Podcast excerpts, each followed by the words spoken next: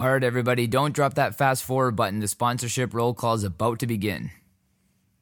Energy Consulting Limited provides complete project management and general contracting services to a variety of private sector clients on both commercial and residential construction projects. They act as the owner's representatives through the planning, design, budgeting, scheduling, construction, and occupancy processes. Clients appreciate their open, honest, and flexible approach to achieving their project goals. Although they're located in Surrey, BC, Energy works on projects all over the province, including the growing cities of the north and the beautiful coastal towns of Vancouver Island. They're always excited to explore new places and develop relationships with professionals wherever their clients' interests may be. Abacus North is a firm that specializes in mortgage banking solutions for complex projects. In addition to providing financing solutions in a traditional mortgage broker capacity, Abacus North provides direct loans that range from 2 million to 25 million. On a syndicated basis, they provide mortgage banking solutions up to 300 million. In most cases, their in-house capital solutions can bridge financing gaps that traditional lenders are unable to service. They specialize in providing land acquisition loans, construction financing for large scale developments, income producing properties, and single purpose facilities. With a portfolio that includes high rise, mid rise, and low rise condominiums, townhouse developments, shopping centers, agricultural properties, industrial developments, and medical marijuana facilities, Abacus North is at the forefront of creative mortgage banking solutions with a focus on fostering long term relationships. They are a multifaceted organization that services domestic and international clients with their mortgage banking needs. Complex financing solutions require analytical thinking well beyond a typical mortgage broker relationship. As a result, they focus on providing engineered solutions for their client. Their key differentiation strategy is that they assist clients in actively managing the capital stack in order to minimize borrowing costs while maximizing flexibility. Abacus North focuses on national and global opportunities.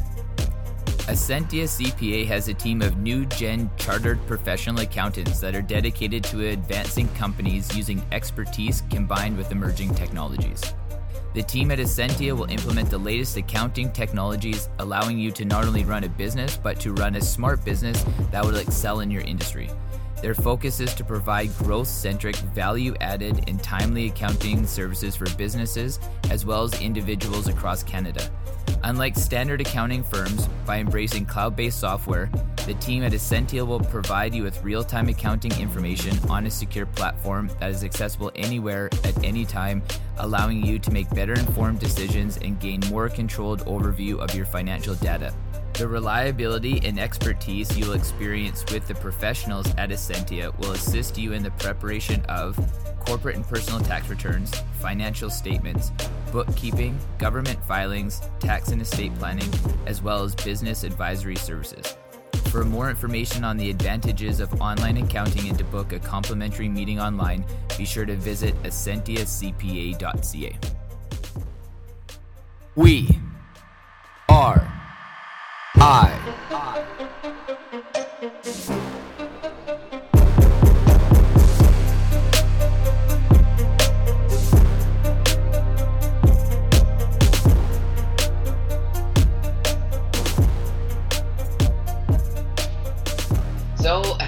of these uh, kind of things have you done before? And if I look oddly bright, I have my light therapy lamp on right now. I thought I'd kill two birds with one stone tonight. Perfect. Look at you.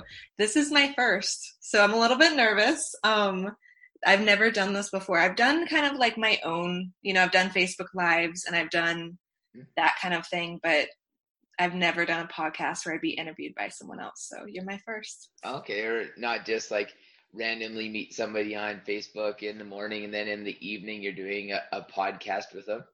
No, I've never done that before.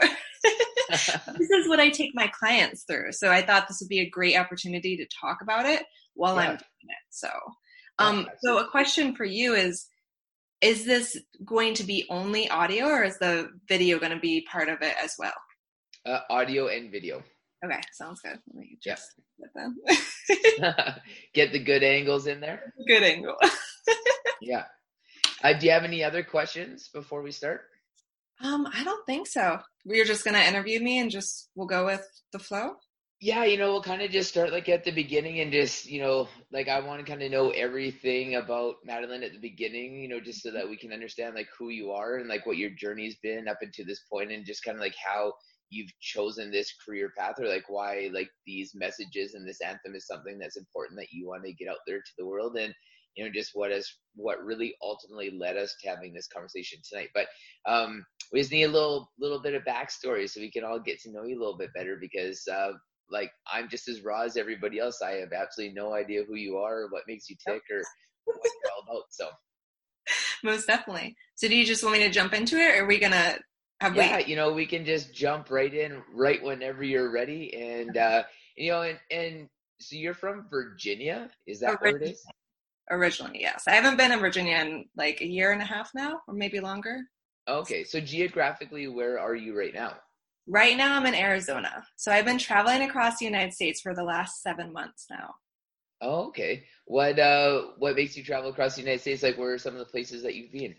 Okay, so I started from Texas, and then I went to Arizona, California, Oregon, um, Vegas, and I was gonna keep going north, but it got a little too cold for me, so I decided oh. to come back down, make my way back down. Yeah and like you know like what spurred on that that travel and like where are you staying at those places? Like are you like do you have friends or families airbnb? Is it couch surfing? Are you sleeping in a van? Or are you in a tent? Like what's going on?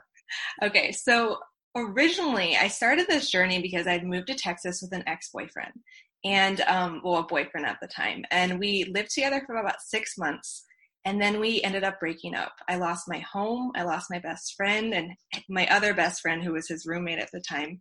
And I ended up becoming a live in nanny, and I was miserable. And so I, w- I lived as a live in nanny for a few months, and I just got to the point where I was like, you know what? I've always wanted to travel. I've always wanted to do this, and the finances were never there. But mm-hmm. I'm at rock bottom right now, so I'm just to jump into it. And so I jumped into traveling with $2,000 in my bank account and I had no destination. I had no idea how long I would go. I had no idea what it was going to turn into. And I just booked the first thing I booked was a two month Airbnb in Arizona. And um, I just went. And it has become the most incredible journey of my life. And that's actually part of like where my coaching began because that action, I didn't know it then, but that action actually like alchemized my fear and I brought power into myself with that action. And now, seven months later, I'm actually teaching what I did organically then. And don't you think it's interesting, like how it seems that we have a very nomadic, like aspect to our lives and one of the big things that's just really happening naturally and organically is that people are kind of tapping back into their roots of nomadacy. Like they're just like mm-hmm. you see it all the time. Like people are migrating out of bigger urban centers into smaller communities. People are choosing to be able to quit their jobs and travel around the country or travel around the world. Like, and it's not for like I, I don't honestly feel it's out of like just resentment of like the nine to five or like you know just breaking the mold or like unstandardizing like the American dream. I feel like it's just more like we're starting to really understand like who we are as people and like like paths that we should be following and we're not and we're forcing ourselves to be able to you know collectivize in a singular household in a singular neighborhood in a singular location and we're starting to rebel against that almost at like a genetic level yeah most definitely and that is something i actually talked about on a facebook live recently where it's like the nine to five you know we've been stuck in that for society for so long and now the younger generation is starting to come in and be like, I don't want that. That's not the kind of life I want to live. I don't want to work a job that I'm unhappy in. And so people are coming back into their power organically by by that action and they're saying I want to do something I absolutely love and then on top of that I want to see the world. I don't want to be stuck in a location for 50 years and never travel or travel once once a year for two weeks and then come back. Like people are regaining their power just by stepping into that. Mm. What is what is some of the fears that you had around you know besides like just finances and you know kind of like breaking out like like what are some of the things that kind of paralyzed you when you entered this okay like I'm just gonna book this this Airbnb for two months and caution to the wind I don't care what happens I'm just gonna do this like what did that stir up inside you So it's interesting because I had been wanting to do this journey for five years, at least five years before I actually jumped into it. And I was paralyzed up until the point I booked that Airbnb. And to be honest, once I made the action and I booked the Airbnb, I didn't have any more fear. And that's like what I take people through is like once you walk through the fear in a very specific way, it actually alchemizes and it, the fear was holding a piece of your power hostage and then it comes back into your system and you feel euphoria. You feel much more powerful and that power once restored never leaves again. So instead of feeling fear once i did it all of my fear was previous to booking the airbnb. And then once i did it i was on cloud nine. I had no fears. I was good to go. So so let's kind of like let's peel back some onion skins. Like like mm-hmm. who are you? Right from the beginning. Like you were born and then i was born walk us through it. So i was born in virginia. Um not expecting this question. I haven't talked about like this part of my life in a long time. Um, i was born into a christian household. So i very very christian very strict. I was the black sheep of the family. So i was the one that always did the wrong thing always was the rebellious little disruptor um, and you know, my parents really struggled with how to raise me because my other sisters, I have two sisters, and they were my other sisters were very very mild, very well behaved, and I was not. I was the child that like would do the opposite of what my parents told them to do. Um, so I I struggled a lot as a child. I was I had a lot of trauma growing up as well, um, which I talk about openly on my Facebook page. So I had a lot of trauma, and I just didn't know how to handle it. So I grew up with a lot of depression, a lot of anxiety. Um, I was diagnosed with bipolar disorder as a teenager with depression, ADHD, anxiety, um, and bipolar disorder. And through that journey, I actually decided to go the natural route with my treatments because all of my medication was like killing me. It was making me even worse than I was before and i ended up finding like natural paths and finding the healing world. And that's when i really started taking my power back for the first time. And i realized through that journey i never even had bipolar disorder. I actually had a systemic yeast infection called candida.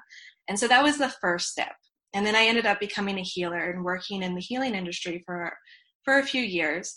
Um, but then that became something that i felt like wasn't the right fit for me anymore. So i kind of when I moved to Texas, I kind of dropped away all that. And then recently, when I started my journey, I started realizing that I didn't need any of that extra stuff to be powerful. I didn't need any of that extra stuff to heal. Like I had all of the power in myself. So that's when I kind of made the transition into this type of coaching. Mm. So, and I'm just going to kind of like steer it back a little bit too. Um, so when you got diagnosed with all these different conditions and disorders, you know, like whatever we want to like, you know, label them as, you know, but then you like, why did you decide to go with the natural route, like over and above just saying like, okay, well, I know this medication is not making me feel any better. Argue is probably making me feel worse. You know, I have all these other side effects too, because like typically people don't stop there. You know, like typically people suffer through that. Like, what do you think it was the difference between you and person X, Y, and Z that you would make that choice or what did you connect with the saying like i really feel like this is fundamentally wrong like i said i've always been a disruptor i mm-hmm. never went with the flow even from a very young age i was always the rebellious one and i always knew growing up that there was a different way I, I rejected everything. I rejected the nine to five. I rejected anytime I got a normal job. I lasted like two weeks before I got bored. Um, so I've always just had this innate intuition inside of me that has always steered me in the right direction. And the disruptor piece has been really key for me. Like it has saved my life. If I did not have my disruptor quality inside of me, I would have killed myself. And I was also suicidal at multiple points in my life as well. So I would have been dead without that piece of me that knew that there was something else here and I just yeah. needed to find it. I just needed to tap into it. Like, what do you think was like, you know, there had been like a feeling, like a little bit more, like you, you call yourself like a disruptor, like you you identify this with inside yourself, but like, like what like what was it like like do you look back on now because you know going through like depression and suicide and you know being labeled as all of these different things like especially mm. in your teenage years like when we question everything anyway and we are being told like you know like you should trust these individuals even though i don't feel like i i should.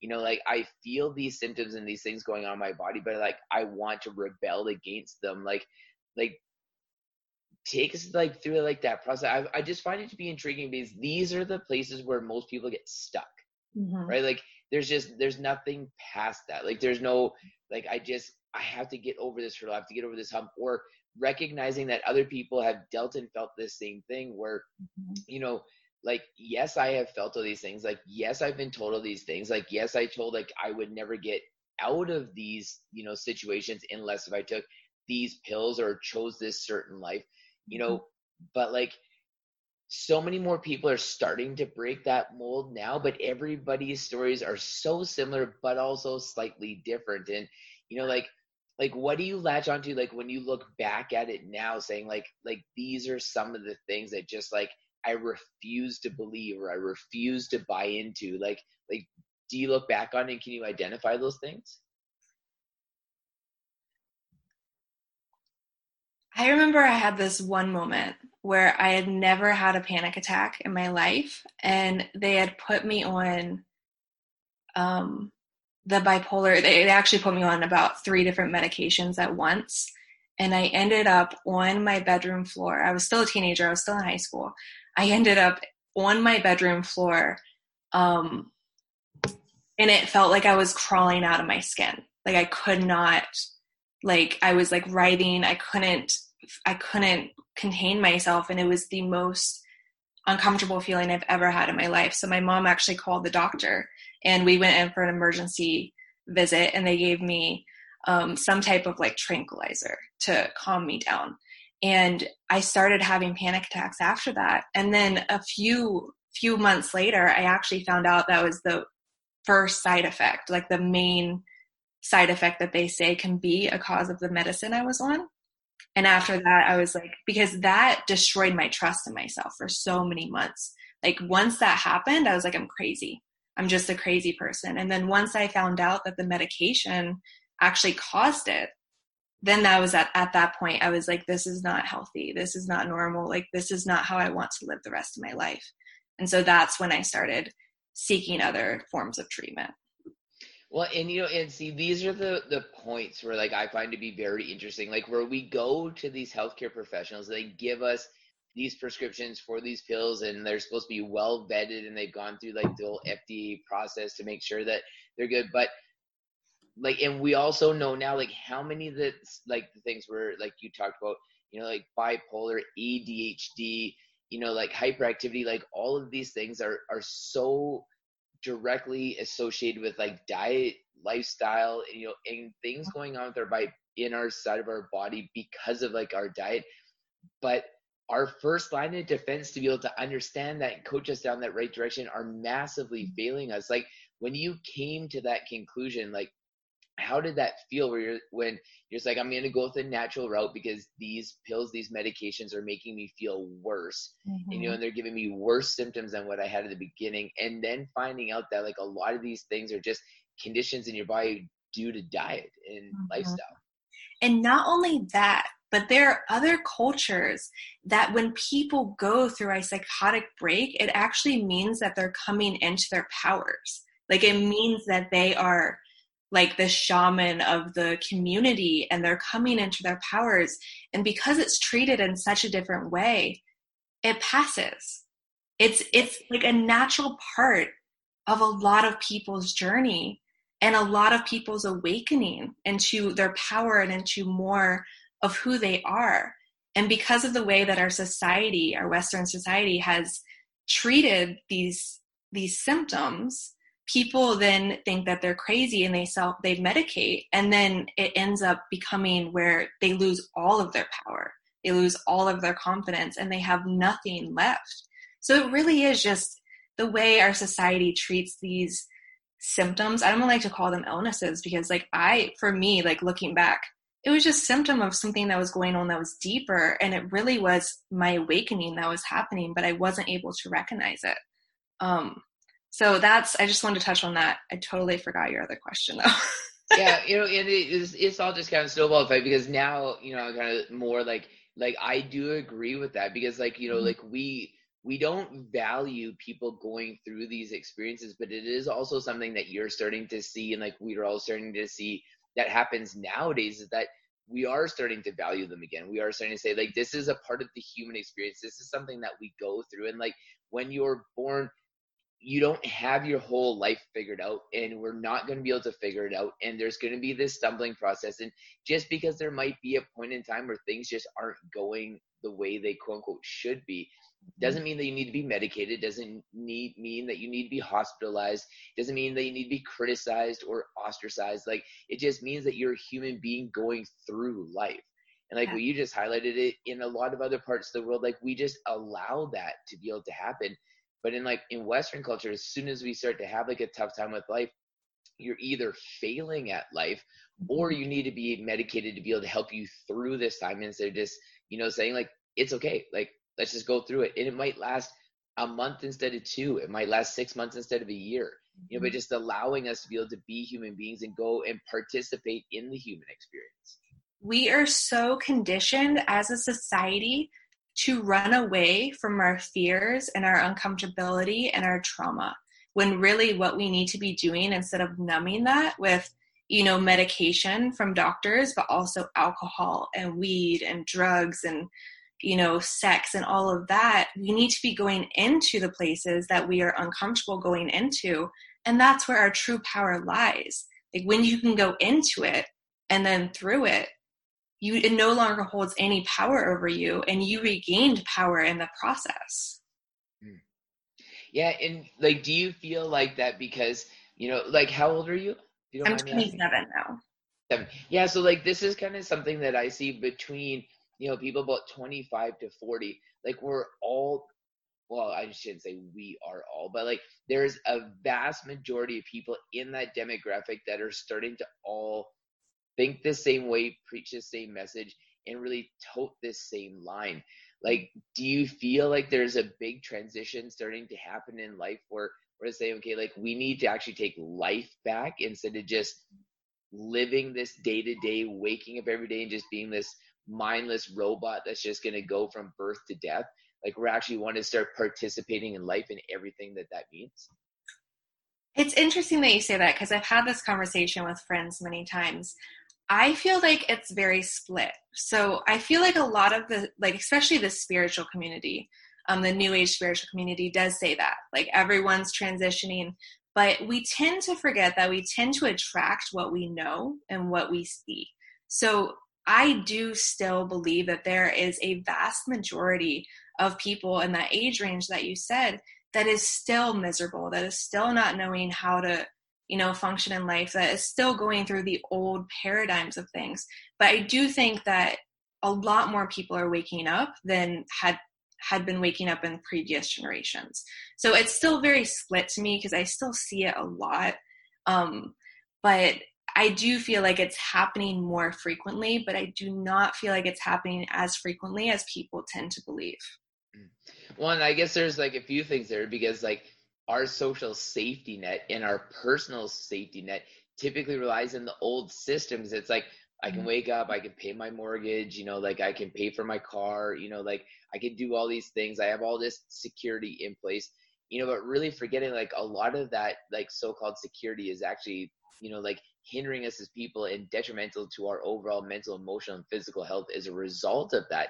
You know, and like, and then there's also because kind of what you're explaining to is like the social media algorithms, right? You know, like we search for something, then all of a sudden that's all that we get. Mm-hmm. But like, I only look at it is that like I've kind of been in this realm for about 15, 20 years now. And there was lone wolves initially. But like now you almost like I kind of feel like there's an army now and like like even if it takes like another 20 years for us to like double or triple down on like what it's been i would say a lot of this big changes only probably come by way within the last like five years so if it keeps on accelerating at like this pace and this speed like I feel like we can really take a lot of ground back and like offer our children and future generations just like a completely different life where it's not just about I'm going to wake up today and my goal is to get the 20 year watch. I'm going to wake up today and my goal is this like perfect pension, this paid off mortgage eh, by the time I get to 65. Like things may not look the same, you know, but like there's a big difference between like government and social security, you know, from like a GDP, like everybody needs to have like RSPs, everybody needs to have their mortgage paid off, like everybody needs to be like go to work every day versus like just taking like our own sovereignty back as people and allowing us individually to be able to figure out what our lives are going to look like outside of the typical American dream. Absolutely. Um, there's a couple of different things that you mentioned in there. So one of the things that I work with my clients on is safety and security comes from within yourself. It doesn't not it does not come from your circumstances. It does not come from your financial situation. It doesn't come from anyone else. It comes from yourself. And that's part of bringing your power back into yourself where no matter what your circumstances are you can be in the same place that you are like you you have the same amount of safety and security no matter where you're at like as i've been traveling i've been doing airbnbs and eventually my money ran out before I started my business. And I was living in my car a couple of times.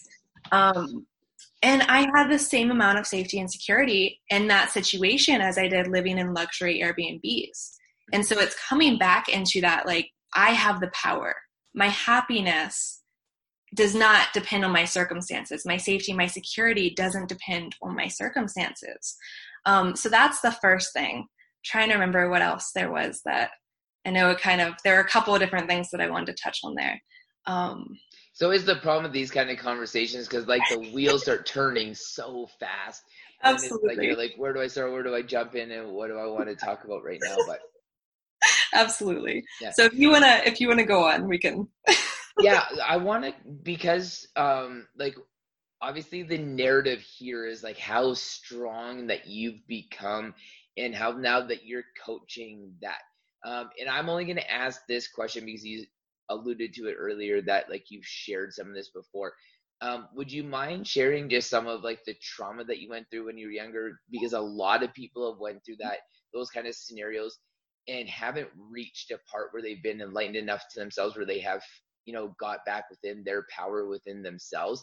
You know, because I feel like that's one of the things that I face in my day. You know, like when I'm, you know, like coaching people or like you know when i'm talking with people in my day is that because everybody assesses where you're at today and mm-hmm. forgets the journey that helped to get you there the more that i share my journey with people the more it becomes relatable you know so like would you mind sharing some of that with everybody yeah absolutely the only reason i didn't before was because i wasn't sure how deep you felt comfortable going with this podcast and that but i'm very open about it i, I talk about it on my Facebook and everything. So I had um, childhood sexual trauma from a relative. Um, and that ended up really, I think, starting the process of all of my depression and anxiety and suicidal thoughts and behaviors and really the the black sheep part of who I was. There was always that part of myself, but I ended up going into a completely different rebellious place because of that circumstance. Um, so I have, you know, it's very interesting because I've talked to many different people, and a lot of people have different opinions on this. Um, I had a friend once who was very into the scientific evidence, and he said that he was also abused as a child um, sexually, and he was saying that you know sexual abuse as a child it alters your brain chemistry and it alters the way your brain grows, and there's never fixing that ever.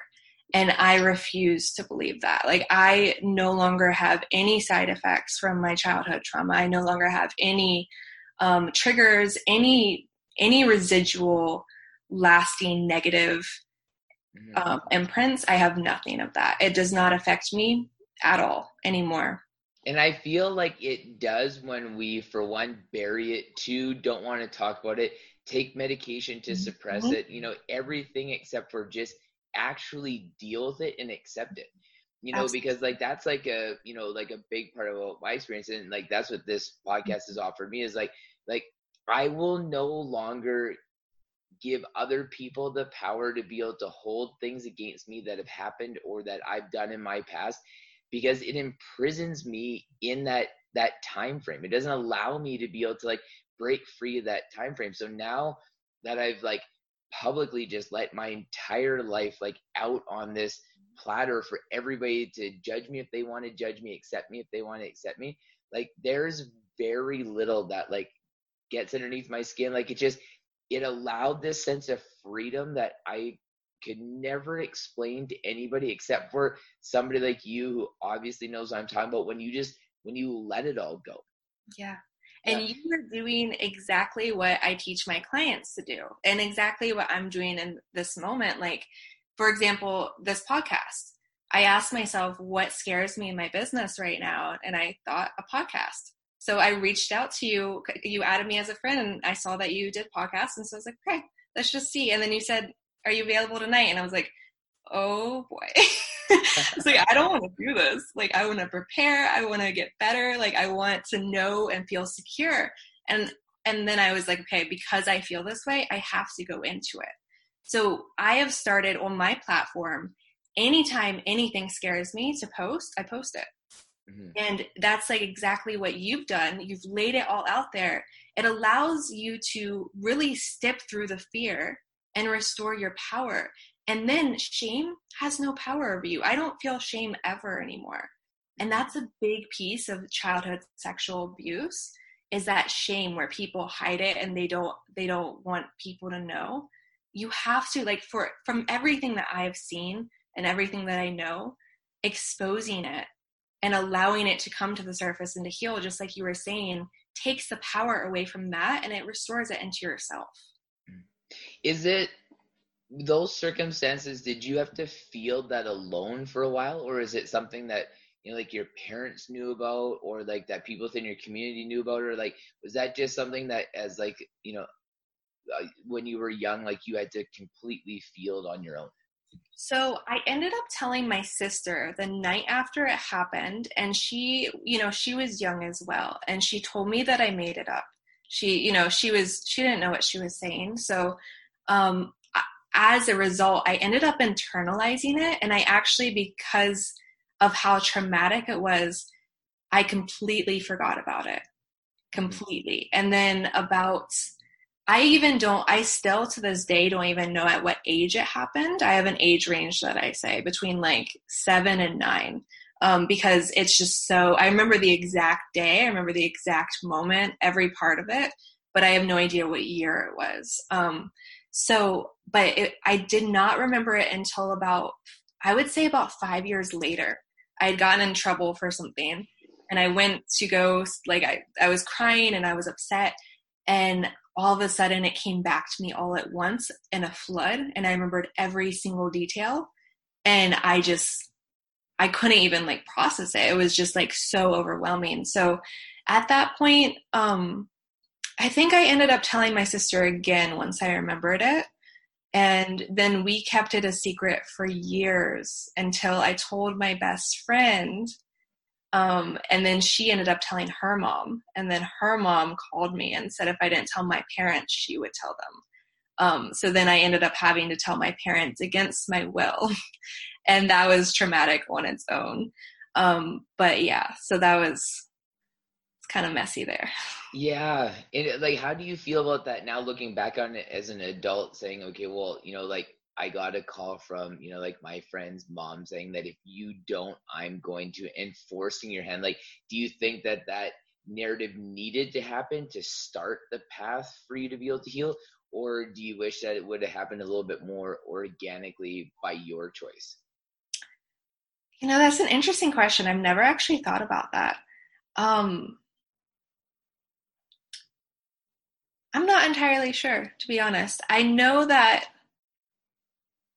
where I'm at now and where I have been would have happened anyways because of the intuition that I've had in my life and that feeling of just, you know, our higher selves always want the ultimate growth for us. So it's always going to put us in the path of, you know, this is what you have to do. Whether or not we listen, and we if we don't listen, the path gets harder until we do.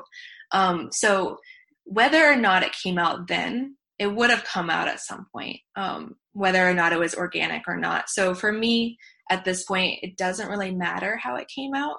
Mm-hmm. Um, I've completely accepted it, and it just is what it is. Well, and, and the only reason like why I ask is because it's like those pivotal moments in life that really truly do alter our course. Like, you know, like I do agree that like there's a certain part of like your life you're walking down a path that you that you should be walking down, so you are, you know, but like everything nudges the ship in a little bit different of a direction, right? You know, it's like if it would have maybe taken it another year or two years or five years, you know, for like that trauma to be exposed and for it to come to light and everybody having to start to face it so that you face it then more so that you can start dealing with it who knows what could have happened in that time frame you Absolutely. know between that you know so it's like you know like those are like the amazing things that you know because it's like highlighting those moments because i think when they happen a lot of people tend to forget to like think how key they are. Mm-hmm. You know, I think like yours is a prime example of that too. And I've looked at my life now back and saying, okay, well, there is some of these like pivotal moments that I undervalued until I could look at it through a better lens, which is like my lens now, being able to understand it a little bit more, you know, mm-hmm. but like you're starting to see that all the time, you know, like where people are coming on, like I've been through this i went through that mm-hmm. like this helped shaped and forced my life into like what it is now and then i feel like it gives us all a little bit more of a connection to be able to find that common ground so that like when we do start talking about hey like let's just be human beings again mm-hmm. we start to understand like when we weren't this was the byproduct.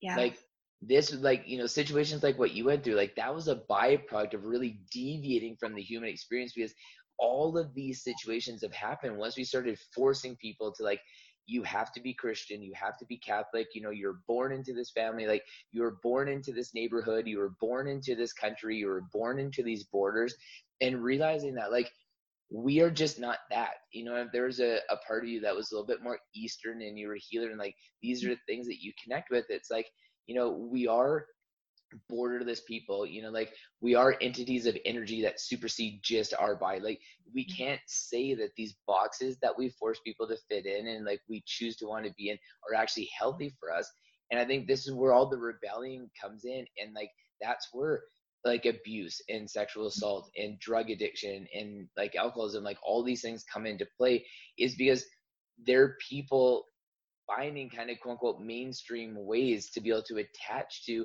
to be able to find this outlet is saying like i need i need to get rid of this angst like there's something inside me that like that i know is wrong but i can't identify with because i'm being told this is my life yeah. but i know it's not my life but i i don't know any other option. But i feel like that's where it's like we should send our children you know like when they're like 16 17 18 19 years old like go travel the world guided whatever that may be for a year or two and just see how different cultures live. Because you know like i grew up the vast majority of my life thinking like this was life. And now that i've traveled so much in you know like the last like 10 15 years i'm like this isn't life like what we're living in canada and the united states is not life we wake up every day but we are not living life here at all yeah Absolutely. And what people don't realize is that we are actually, when we are children, we are just like computers. We are absorbing every single thing that our parents are teaching us. So you grow up with all of these these preconceived ideas and notions inside of yourself and your subconscious and you hit a place where you start to become your own person. And a lot of people hit snags in that. And what happens is you know that's a big part of the all of the you know bipolar and depression and anxiety that you like a lot of that stuff comes up for people in teenage years because they are realizing that everything that they've known up until now may not be true for them. And so they start to hit this identity crisis of who am i? What is life? Like i don't even know. Like are my parents have they been telling the truth? Is this really the filter i want to live my life through? And so it's it's really hard for people especially in the teenage years. And i think that's part of why the teenage years is so hard for people because they're they're starting to realize that what they know may not be true and what they know may not be right for them. And they have to sometimes um, walk away from their parents and walk away from their society in order to respect their own beliefs. Yeah see and, and it's because of the fact that like we we have this clear line in the sand. It's you know like 18 you graduate from high school it's like you need to you have to you should and you're a failure if you don't understand mm-hmm. what the entire rest of your life is going to look like at that moment so it's like the like the angst the anxiety the mm-hmm. confusion the frustration the hostility that is all revolved around the like what are we doing to teenagers when they're like when we know like okay well your brain's not fully developed until you're 25 but we're going to force you a decade before that to make the decisions for the rest of your life and say you should know you should understand and this should be where you're at in your life. And then on top of that we say okay well we have these parents raising this child or these children when there's never been two parents who've typically ever raised the children. If you buy into the concept at all that a community should raise a child and should mm-hmm. raise the children within the community because we benefit from having influences from everybody. That's like bestowing that responsibility on just two people saying that these children have to be successful and it rests upon your shoulders and you need to be their primary influence say just saying like go be free go be wild go learn from everybody take a little bit of it all because that's the only way that you're going to really try to figure things out but it's like, no, it's like, okay, wake up, school, hockey, study, sleep, repeat. Mm-hmm. And it's like, based on those few experiences, you should become a fully functional adult by the time you're 15 or 16, know exactly what you want to be by the time you graduate high school, go through your whole college university process, and there's the rest of your life. Absolutely. And you you see, I know with a lot of my age and above, um, you saw a lot of our parents like they're so strict and they're like this is what i want for you. You have to have the the 4.0 you have to have the the um you know the medals and the different things. And you have to listen to me. You have to obey me. You have to respect me. And that starts it just it's very confusing for children. I know i was homeschooled so i have it i had it even worse where you know if you're in public school at least you have like teachers of an influence and your peers I had a much smaller demographic for that. So I was surrounded completely by only the Christian community. And I had rejected that from a young age. And so my entire childhood was fighting with my parents about how I no longer felt like I fit in the Christian lifestyle and I didn't believe in God. Um, and I was told, you know, shamed for that and told that I was wrong and that I was going to go to hell and that, you know, I needed to repent. And it just, it's, it sets up children for failure from the very beginning because they don't know how to think for themselves. Yeah. They only know how to follow. They only know how to respect. They only know how to listen to the rules. And that's where, you know, you see then people go to college and they end up having, you know, a good job and everything and then they have a midlife crisis because they don't know who they are. They haven't known who they are for 30, 40 years and so it just sets people up for failure. And i start i feel like now in our society for the younger generation like the people that are in in um, high school right now it's starting to be different. You start you're starting to see a, a change with the younger generation which is really good. See and, and like those are things because like you know when you say that it's like we don't we don't teach our children conflict resolution and their conflict resolution is really finding the closest adult to be able to leverage you know mm-hmm. like that adult's you know perspective and an opinion to get them to agree with that child that came running to them first to be able to fix the situation for them you know then you get to school then you get to workplaces and it's all mm-hmm. that same narrative like i'm just gonna go get my boss i'm gonna go higher up i'm gonna leverage their opinion they're gonna fix it for me and like then again like like you said like we don't we never gave anybody the tools and like we didn't get the tools because it's like just blindly follow this until I cut you off one day. And because I told you to blindly follow this, that should give you the tools for when I cut you off, that now you can go be successful on your own. And this is such a great segue into like what I teach because our society, like 99.9% of people, are so lacking power because of this, because of the way they grew up, because of the way our society is structured. They don't know how to take action based on what they really desire. Like you're told if you want to get to you know, Z, you have to go through A, B, C, D, E, and you have to take the exact same actions that everyone else takes. But that's not how energy works. And everyone has a specific blueprint where they need to take specific actions based on what their fears are that will unlock their true power in order to get to where they want to be. And that's why so many people, even in the, the law of attraction community and the spiritual community, they don't understand. They don't they don't know how to actually manifest. And you see these people in these cycles for years and years of just like oh i'm to have faith i'm to think positive and i'm to do my affirmations and then that's to work. And for most people it doesn't work. Some some people it does work and that's because that is encoded in their blueprint specifically to work but for everyone else they're trying to follow the leader when they need to really be following their own intuition and their own guidance. But most people don't even know what their own intuition is anymore because they're so cut off from it.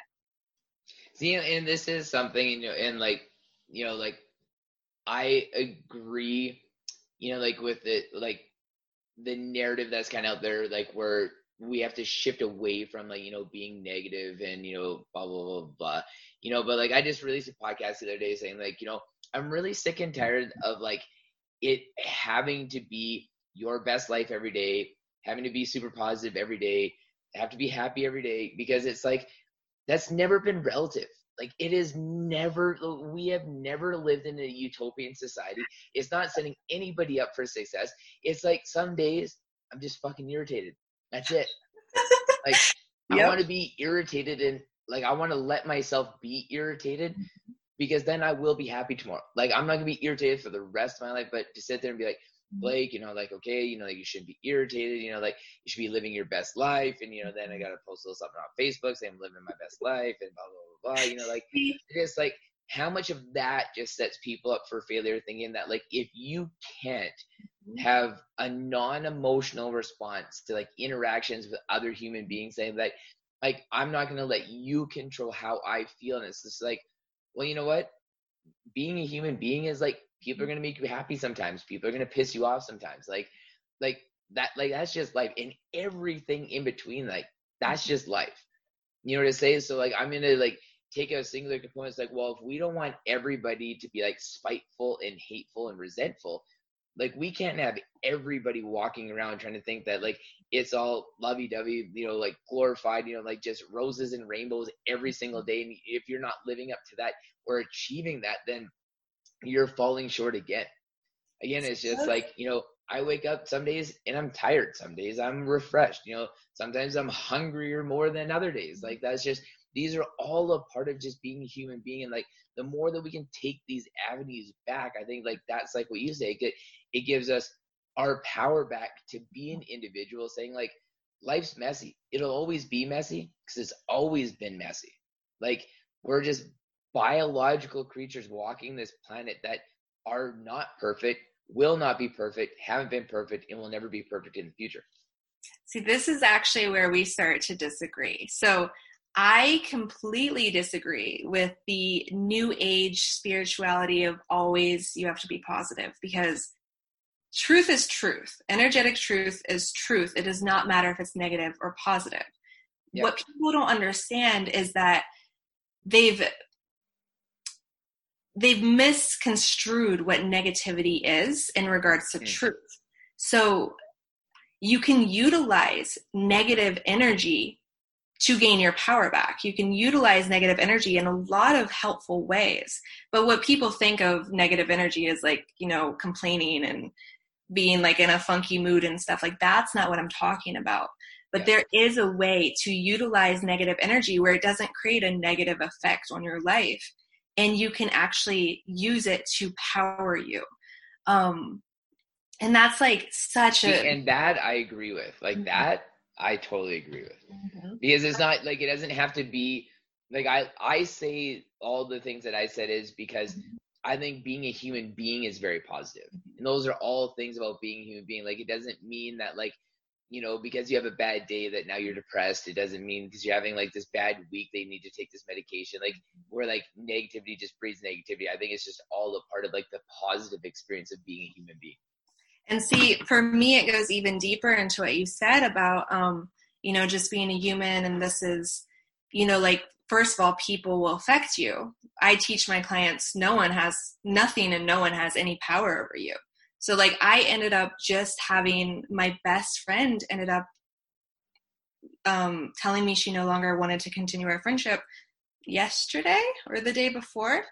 And I ended up making a post about it and it affected me for 10 minutes. And then I walk through the, the way I walk through and I work through the fears.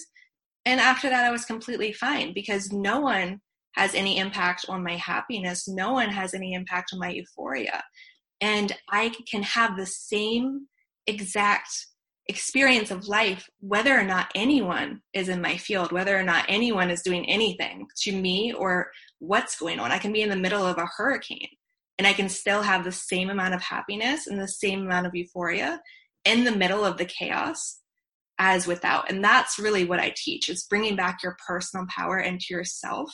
So no matter what is going on, you're not affected. And it's gotten to the point where it's like i'm i'm still working through this but it's getting closer and closer to the point where i'm no longer getting triggered. I'm going through intense circumstances and i am not affected. I'm i'm happier than i've ever been. And i just nothing has the power to affect me anymore. And if it does i work through it in the way i know how to work through it and then it brings power back into myself through unlocking it through the fear and through the the trigger that i just worked through what an interesting situation for like your your bestie just to be like, I'm gonna peace out now. Like like it just like an interesting point in time a life or like a situation like that like would come up. Is there like any specific like reason why or like what like the what? circumstances around that? There was, but for her for her own you know, like I'm very open about my own stuff, but she, for her, I'm not going to go into the detail. Yeah. But essentially, she was working on restoring her power where she realized she had given too much of her power to me, um, essentially, in a nutshell. So um, I completely respected it. It was very out of the blue. I did not expect it. And well, I did expect it to a certain extent. I started to feel it within the week that it was coming up. Um, but it was very out of the blue. It was very much, and I necessarily don't even agree with her decision and the way that I think that she could have worked through it in a different way to restore more of her power to herself but that's not up to me to say that's you know her decision and she made it so um you know we left things on very good terms we still love each other and we we had no hard feelings for each other at all um, but that was an intense situation that previously even a month ago would have destroyed me because this was someone that you know I've been traveling across the United States for the last seven months, and she's been the only consistent person in my life since since I left Texas. Um, so she's been my rock. Like for how did you meet her? So it's actually interesting. Um, I ended up having an abortion about a year and a half ago, and I met her through a coaching group. I posted in the coaching group that um, what I was going through, and she messaged me and she offered support and so she was from the very beginning she was my rock and um when like you know the situation no one knew in my life besides her and my boyfriend at the time and he was supportive up, up until a certain point um, so we started off that way and then we became best friends talked every day and then we ended up having a meeting um, like an actual in-person meeting because we had a virtual relationship for a long time. And then you know we've talked every day for the last year and a half um, and she's been that person for me and so when it happened and i'm in a very intense circumstance right now i'm still you know traveling i'm still figuring things out with my life and and my finances and everything's kind of i'm also building my business and everything's building up, but it's very fragile still. Still like in the beginning stages of everything. And so right now it's taking a lot of energy and time for me to focus on building everything. And this could have destroyed all of that. In the past, it would have crumbled me and everything that I would have been building. And I would have, it would have been like a breakup, you know, like a month long in bed crying, eating ice cream because I, you know, was rejected and my person is gone now. And it ended up lasting 10 minutes. It did not affect my diet. I did not eat ice cream. I went for a hike afterward. It didn't affect my business at all. And I've I actually accelerated because of the situation. I was able to restore more of my power to myself because I worked through the fears that came up. Essentially, I felt like, you know, no one's ever going to be there for me again. And like, I'm all alone. How can I survive all alone with this? And, you know, what if this destroys me? And all of that, those were the fears. And I ended up walking through them in a very specific way and restoring my power back to myself.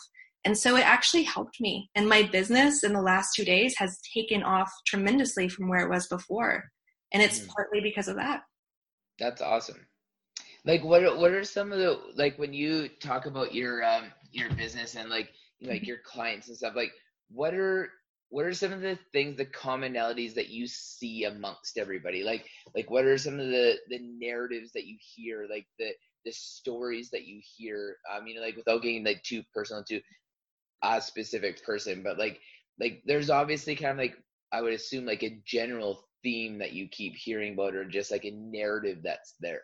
It's actually really funny because all of my clients are like me like 10 steps back. Mm-hmm. Like they it's extremely weird circumstances where like I had a client today actually and she was telling me about the situation she had and I was like I had the exact same situation in the exact same city. Like so weird.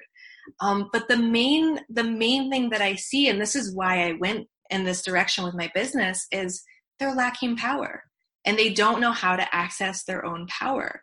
And whether, you know, that shows up in a lot of different areas, whether it's a relationship or business or diet or, you know, health, whatever it is, that's just a symptom.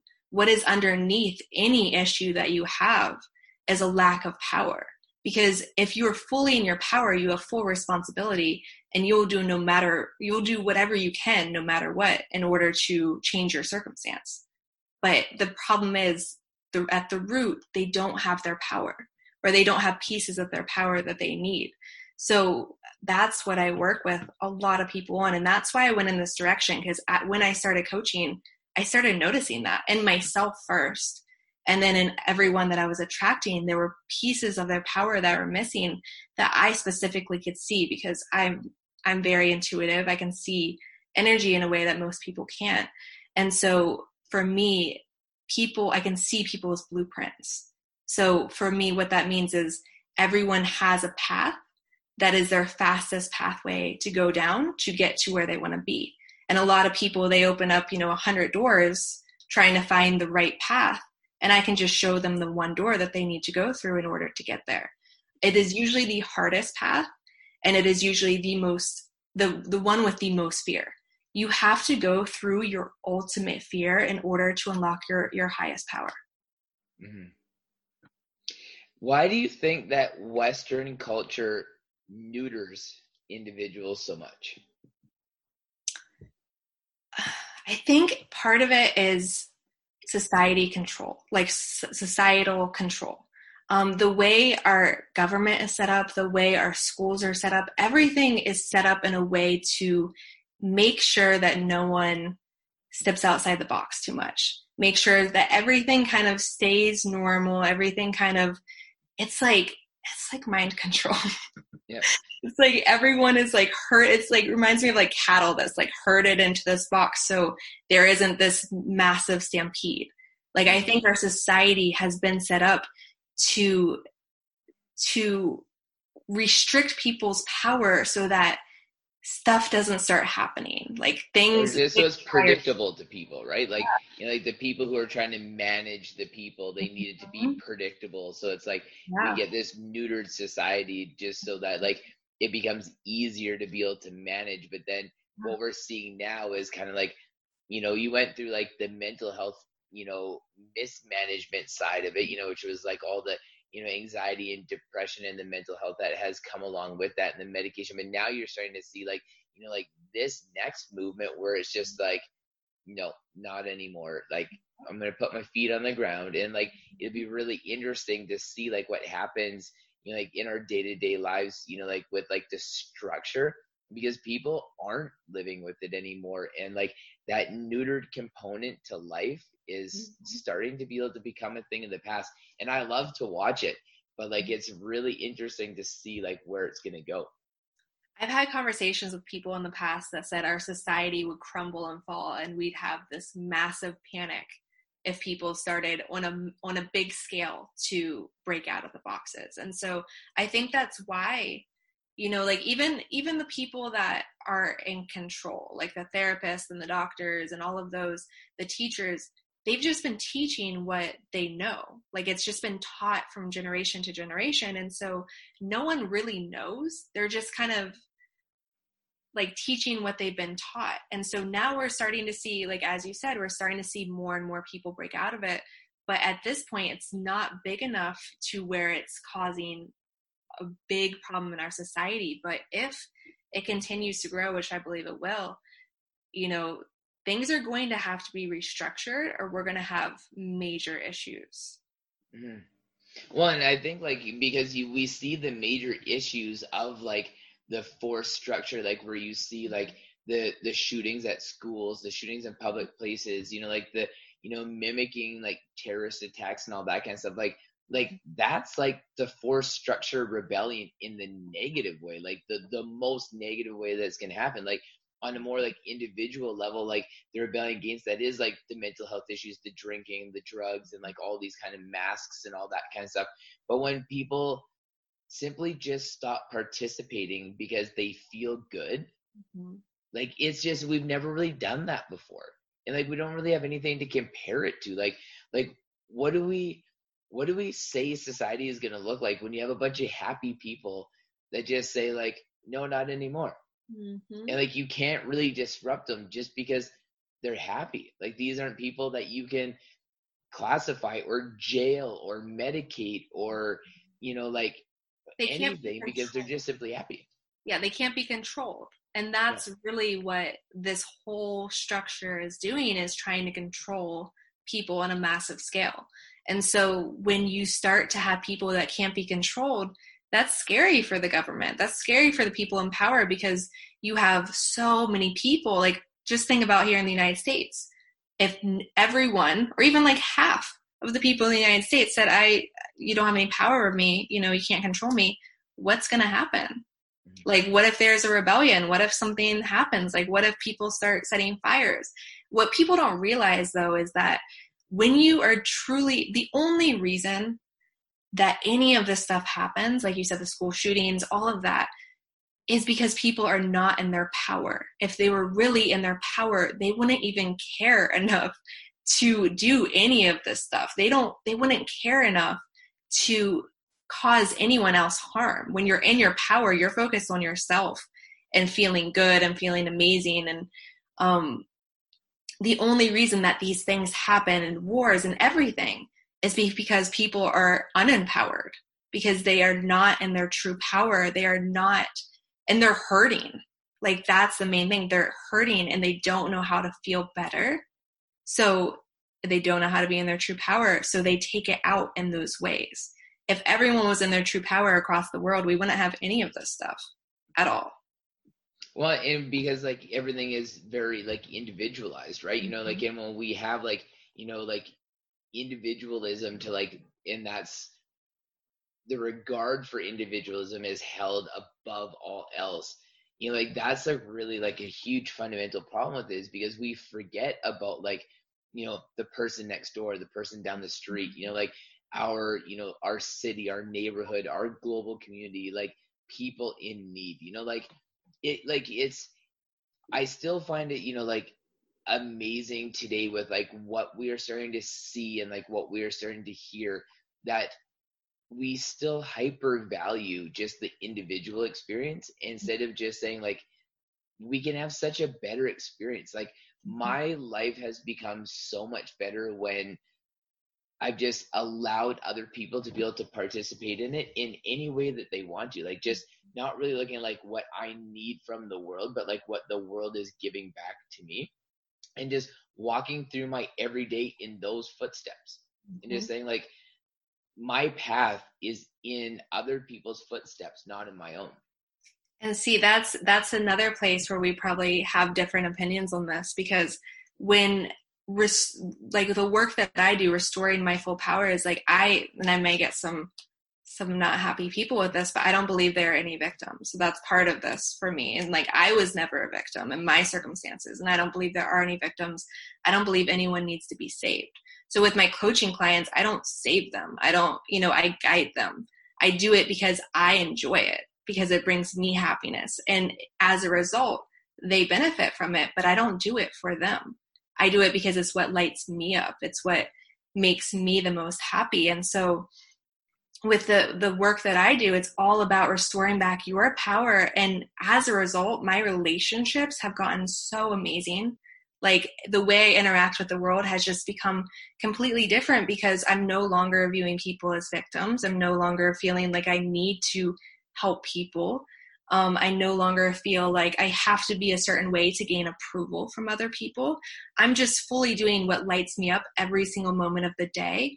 And as a result, other people benefit from that because, you know, it overflows and it, you know, like I said, my clients, my clients are benefiting from this, but I don't do it for them. And like, if I'm nice to someone, I don't do it for them. I do it because it makes me happy to be nice. If I feel like I don't like if it would go against myself to be nice which sometimes it does like i'm a disruptor. Sometimes i say things that other people don't want to hear because they're stuck in their patterns. You know i'm going to say it. Whether or not you know whatever the outcome is i'm going to say it. So i'm fully in my power and i don't let anyone or anything around me impact that you know even approval. Like i've posted some things on facebook where my parents are no longer talking to me and you know i'm just like you know that's your choice. Like my like what i choose to do with my facebook you know if that offends you it doesn't have to offend you but if you choose to be offended by it you know that's your choice. So yeah. yeah. Why do you think like the the victim mentality bandwagon is just so easy for a lot of people to jump on nowadays? Like like I don't personally get it because like I just would never want to live in that space in my life like at all. Um, but like it just is like rampant, like everywhere. Like it's just find a way to be able to be a victim, post about it across your social media, bitch about it with all of your friends and all of your family, and just be like that person.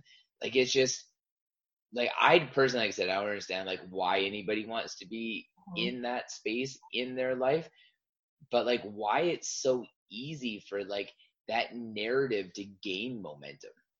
It's actually archetypal energy. So there is a pattern that energy flows through um, and it's very very easy for people to stay in that energy and it's a societal energy at this point. It's we're born with it and that's part of what i work with is like the action actually alchemizes the victim energy into a higher frequency energy.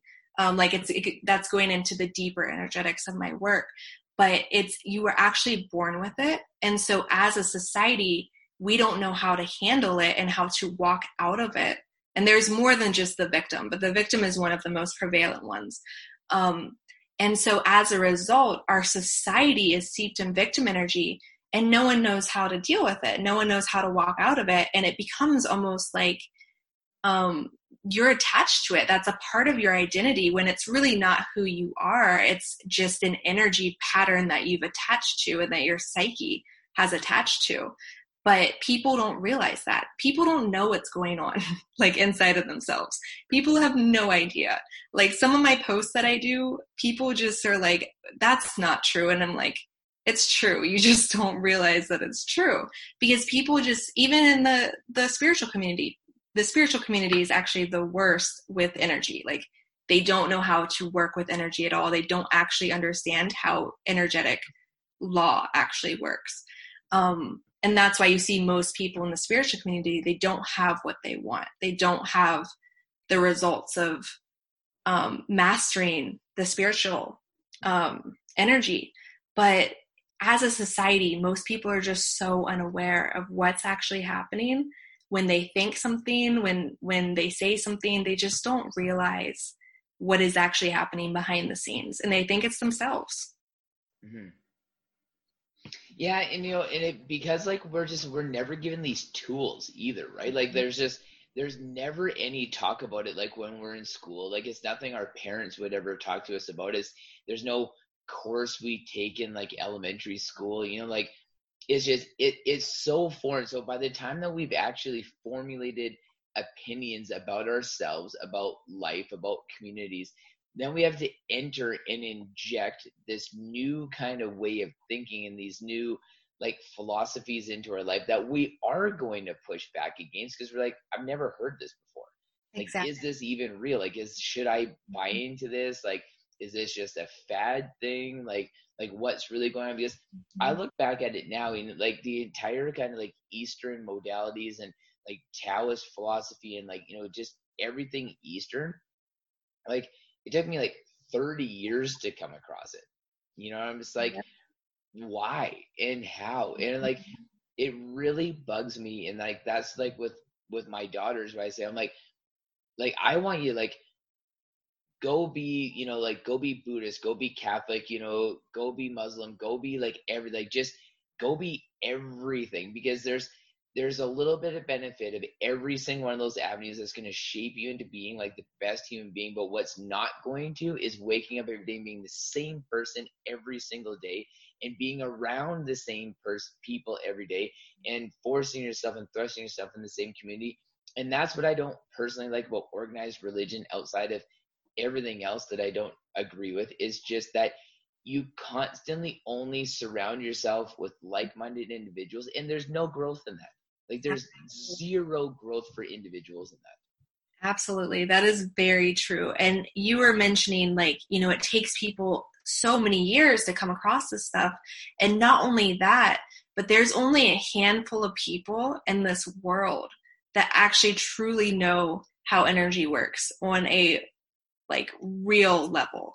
And most of the spiritual communities, all of that, they have pieces of it right, but they don't have it all right. And so it's just this misinformation that gets someone says it and then someone else is like, oh, that sounds good. And then it gets repeated and repeated and repeated. And you're like, where did that even come from?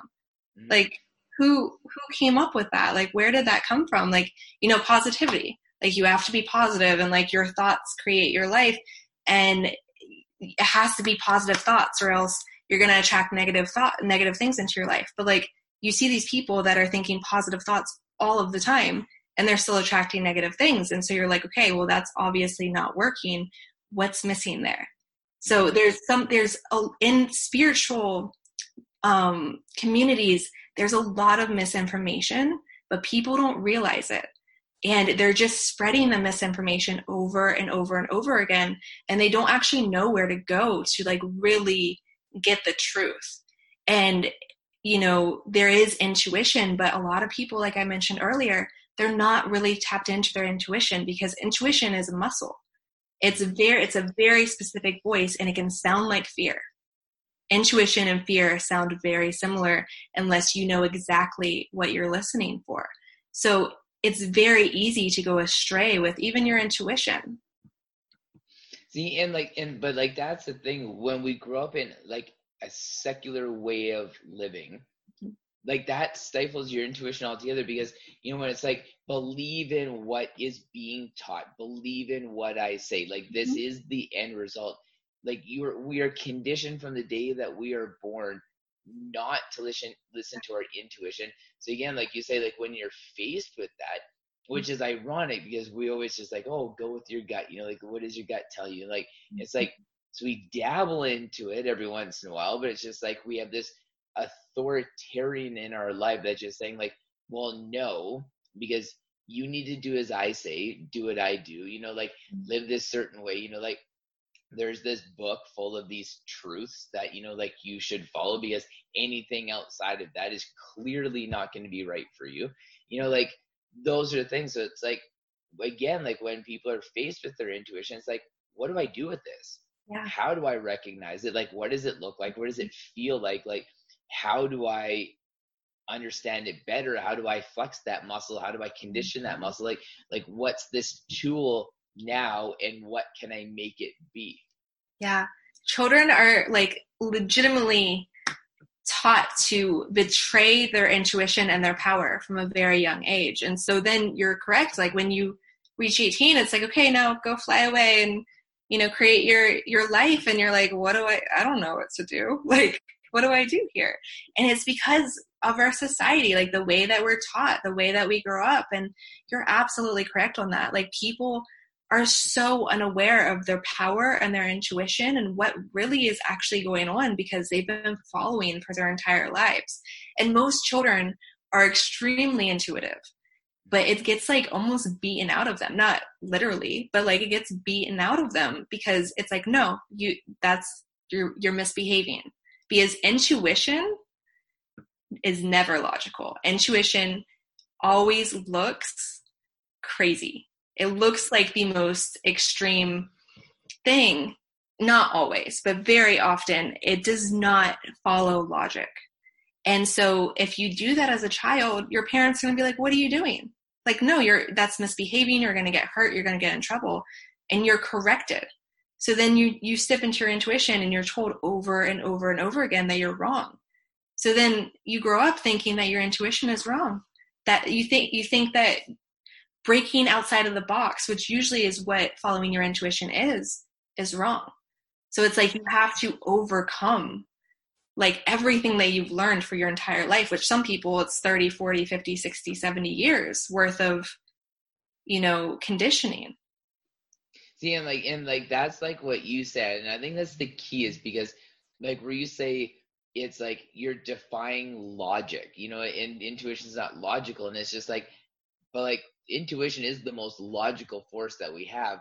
We're just mm-hmm. taught that because like it shouldn't be like it's not because it's mm-hmm. different and because people's intuition is different which means their logic is different when their logic is mm-hmm. different then we can't understand that collectively because we need everybody's logic to be the same based you know, on society intuition is illogical intuition is foolish intuition looks irresponsible but on an individual level, it is exactly what needs to happen. It is the exact thing that you need to do in order to get to where you want to be. And it makes the most sense out of everything. Mm-hmm. What do you see for all of us? Like when when enough people, you know, kind of get on toting that same path, they just really tapping into who they are, listening to their intuition, just being free of like what we've mandated society looks like like like what do you see in your mind when you think of that? You know i've never even thought of that before. Um i like we mentioned earlier society is going to have to shift or it's going to be chaos. So either there's going to be a rebellion that is an uprising or society will shift before then. Um we will no longer be able to as a collective if we if we all if enough of us rise we're not going to be able to fit into the um, the limits of society. So either society is going to have to adjust and evolve with us or we are going to make it adjust and evolve. See and because like the way that i see it here and like this is kind of like where about six months of this podcast went. No probably about like eight months ago. Um, is that we now have all these subcultures and all these subcultures are people finding what their intuition is saying that's making me was making you happy. Like i know professionals making high six figures that i'm like hey where are you right now? And it's like one o'clock in the afternoon on a thursday and they're like i'm at the skate park. I'm like i love that or you know like you look at like craft beers you look people are getting back into woodworking and you know making furniture farmers markets like like you see all these people breaking on all these subcultures are are forming because people have like found their community they've listened to their intuition they they understand who they are and like what makes them happy and where their peace is and they find it like like i really feel like that what it looks like in my mind is like you have all these people kind of coexisting together but we have a lot of these like sub culture communities that now like exist because people are like there's millions of possibilities out there for me to like explore and be happy with not these top three or top five or top 10 if i'm not an engineer a lawyer a doctor i'm just not going to be successful you know like if i don't play hockey basketball or football i just might as well not play a sport at all you know like if i don't have you know like you know a hundred thousand dollar car like the equivalent in you know in american money it's like you know, I'm just I, I shouldn't even have a car. I shouldn't even brag about having it because you know I can get point A to point B. Like it's just we're we're breaking out of all that, and I will love to see the day, and I think it's coming sooner than later when society tries to figure out how to micromanage systemic happiness and realize that it can't. Yeah, absolutely. It's very fascinating to watch because like for me, mine is like travel. Mine is travel. I love to travel. Mine is hiking.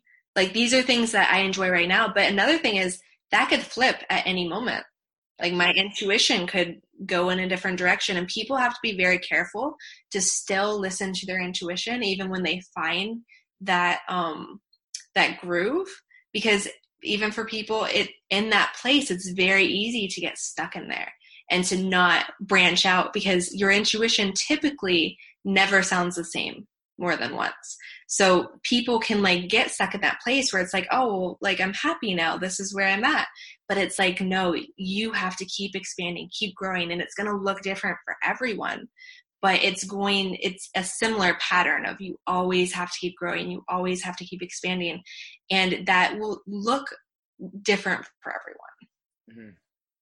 And I think like that is key, you know, where it's like that, you know, again, because like our programming like tells us that it's like, I'm going to find this thing or these things and like that's going to be it, you know, but like we are just, we are very organic in that way that like I don't want what makes me happy now that'll make me happy in like five years from now or 10 years from now because the boredom in that drives me bananas even thinking about it. Like, like I just like is not not even there's there's too much possibility out there. Like there's there's too many things that this world has to offer, and if the the joy of getting to where we've got now as the apex species on this planet is that we should have the freedom and the mobility to treat this world like our playground and go experience it because arguably there's never been a time where it's quote unquote the easiest to be able to do that Absolutely. You know, so it's like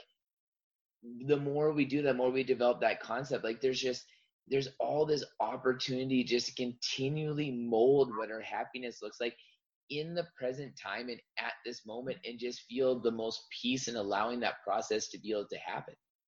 And it's very interesting talking about boredom because most people and like the nine to five, if they don't like their job, which there are people that love their job in the nine to five, but most people that are doing a job just for the paycheck, they're bored to death and they don't even know. Some do, but yeah. most people don't even know that they are bored.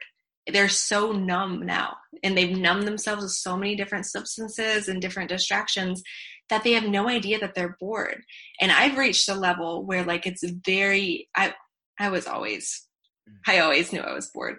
Um, but it's become more and more apparent as I've grown and evolved that I get bored and I'm done. Then I'm on to the next thing. And it becomes more and more apparent, but you have to break out of numbing yourself in order to see that. You have to break out of all of the substances. And like now I'm sober. I'm sober from alcohol. I smoked weed. I did drugs for a while, um, for like years. And I've just, I'm on a sobriety cleanse right now, which probably I don't know how long it's going to last, probably a while because I don't need that anymore. But you know, these people are numbing themselves and they have no idea what they like are really feeling. And so you have to break yourself out of that and get to the point where you can actually feel your feelings in order to have it be apparent. And then the more that you feel, you become like so so attuned to your feelings that it's instant. You can tell instantly when it happens. Yeah.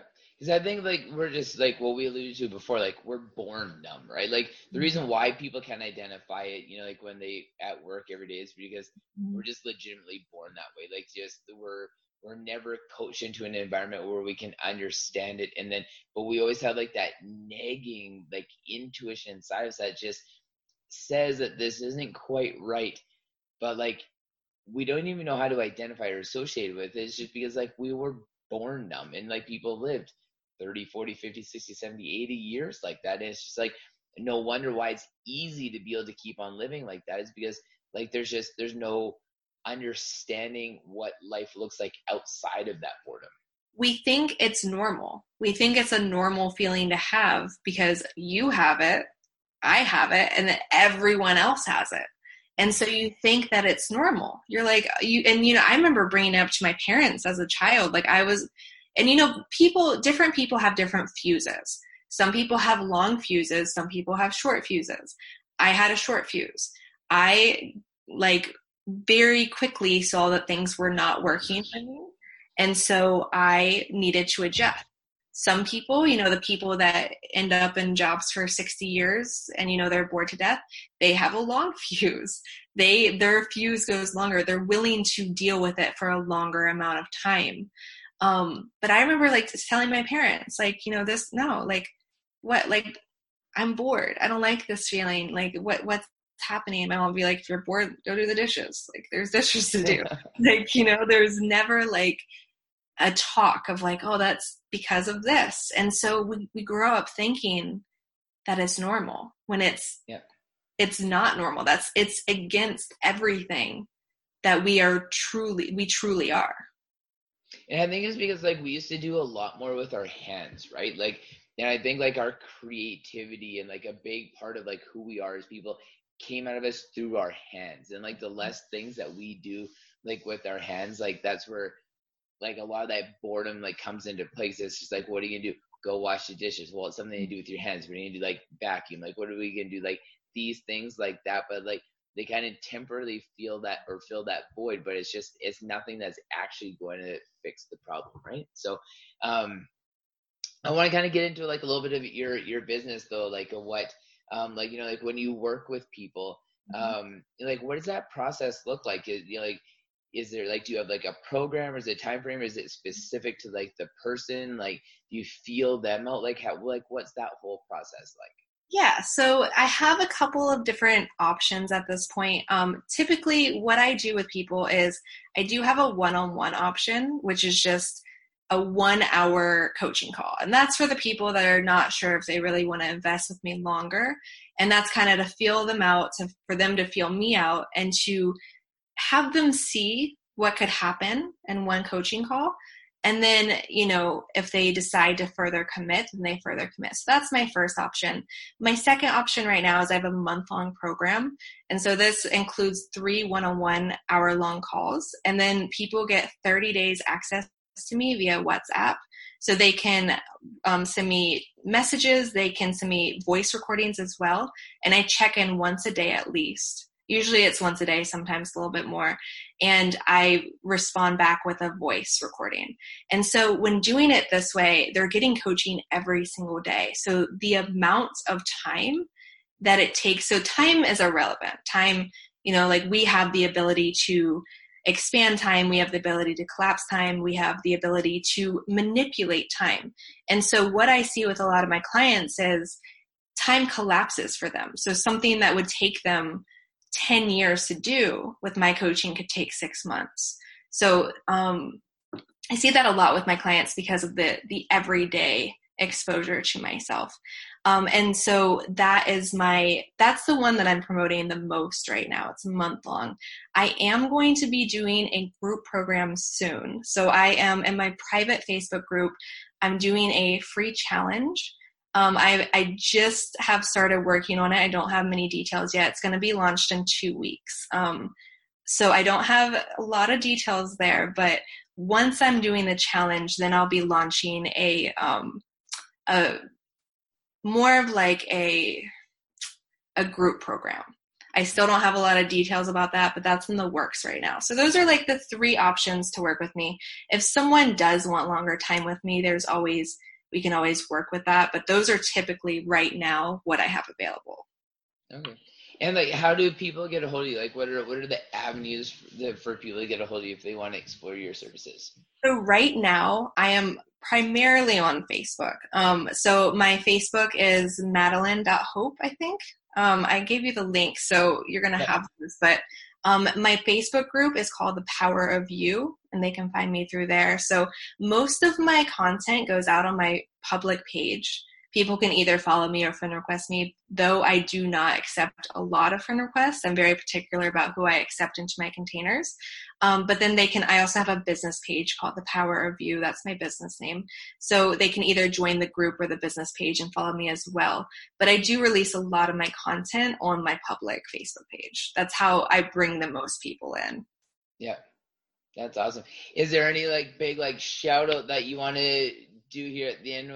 Wrap things up here for the night and stuff just to kind of get like your your message out or something like impactful that you want to leave everybody with or like like an anthem that you kind of share with with your clients and stuff? Yeah i would just say to everyone that stop settling. Like just stop settling. Take the action. Everyone knows there's always things around you in this very moment that you can work on that can be your next step. So, whatever it is, you usually know what your next step is. Take it. Stop being stagnant. If you are stagnant, just start moving one foot in front of the other, and it's going to start paying off in the long run. But just take the action. Stop settling. You know, that is a really good message to be able to say because, like, it is something that, like, we've kind of backed ourselves into the corner of doing is just like kind of figuring out the easiest way to be able to settle in life. And you know, I, like I think like a lot of like we're starting to figure out like a lot of the problems that we have personally and in our society now is because of simply that we've just chose to be able to settle, which it typically means settling for less. Yes, absolutely. Like people are settling in their relationships, they're settling in their jobs, they're settling in pretty much every area of their life. Like you have no idea how many people come to me and say, Oh my God, how's your, I love that you're traveling. How has it been? Like, that's my dream. And I'm like, What's stopping you? Like, why aren't you doing it right now? And they always come back with excuses. And I'm like, That's an excuse. If you really wanted it, if you were truly dedicated to it, you would make it happen. There's always a way to make whatever you want happen. It's how dedicated are you? And you have to get uncomfortable with it. You are going to have to get uncomfortable if you want your dream. Yeah.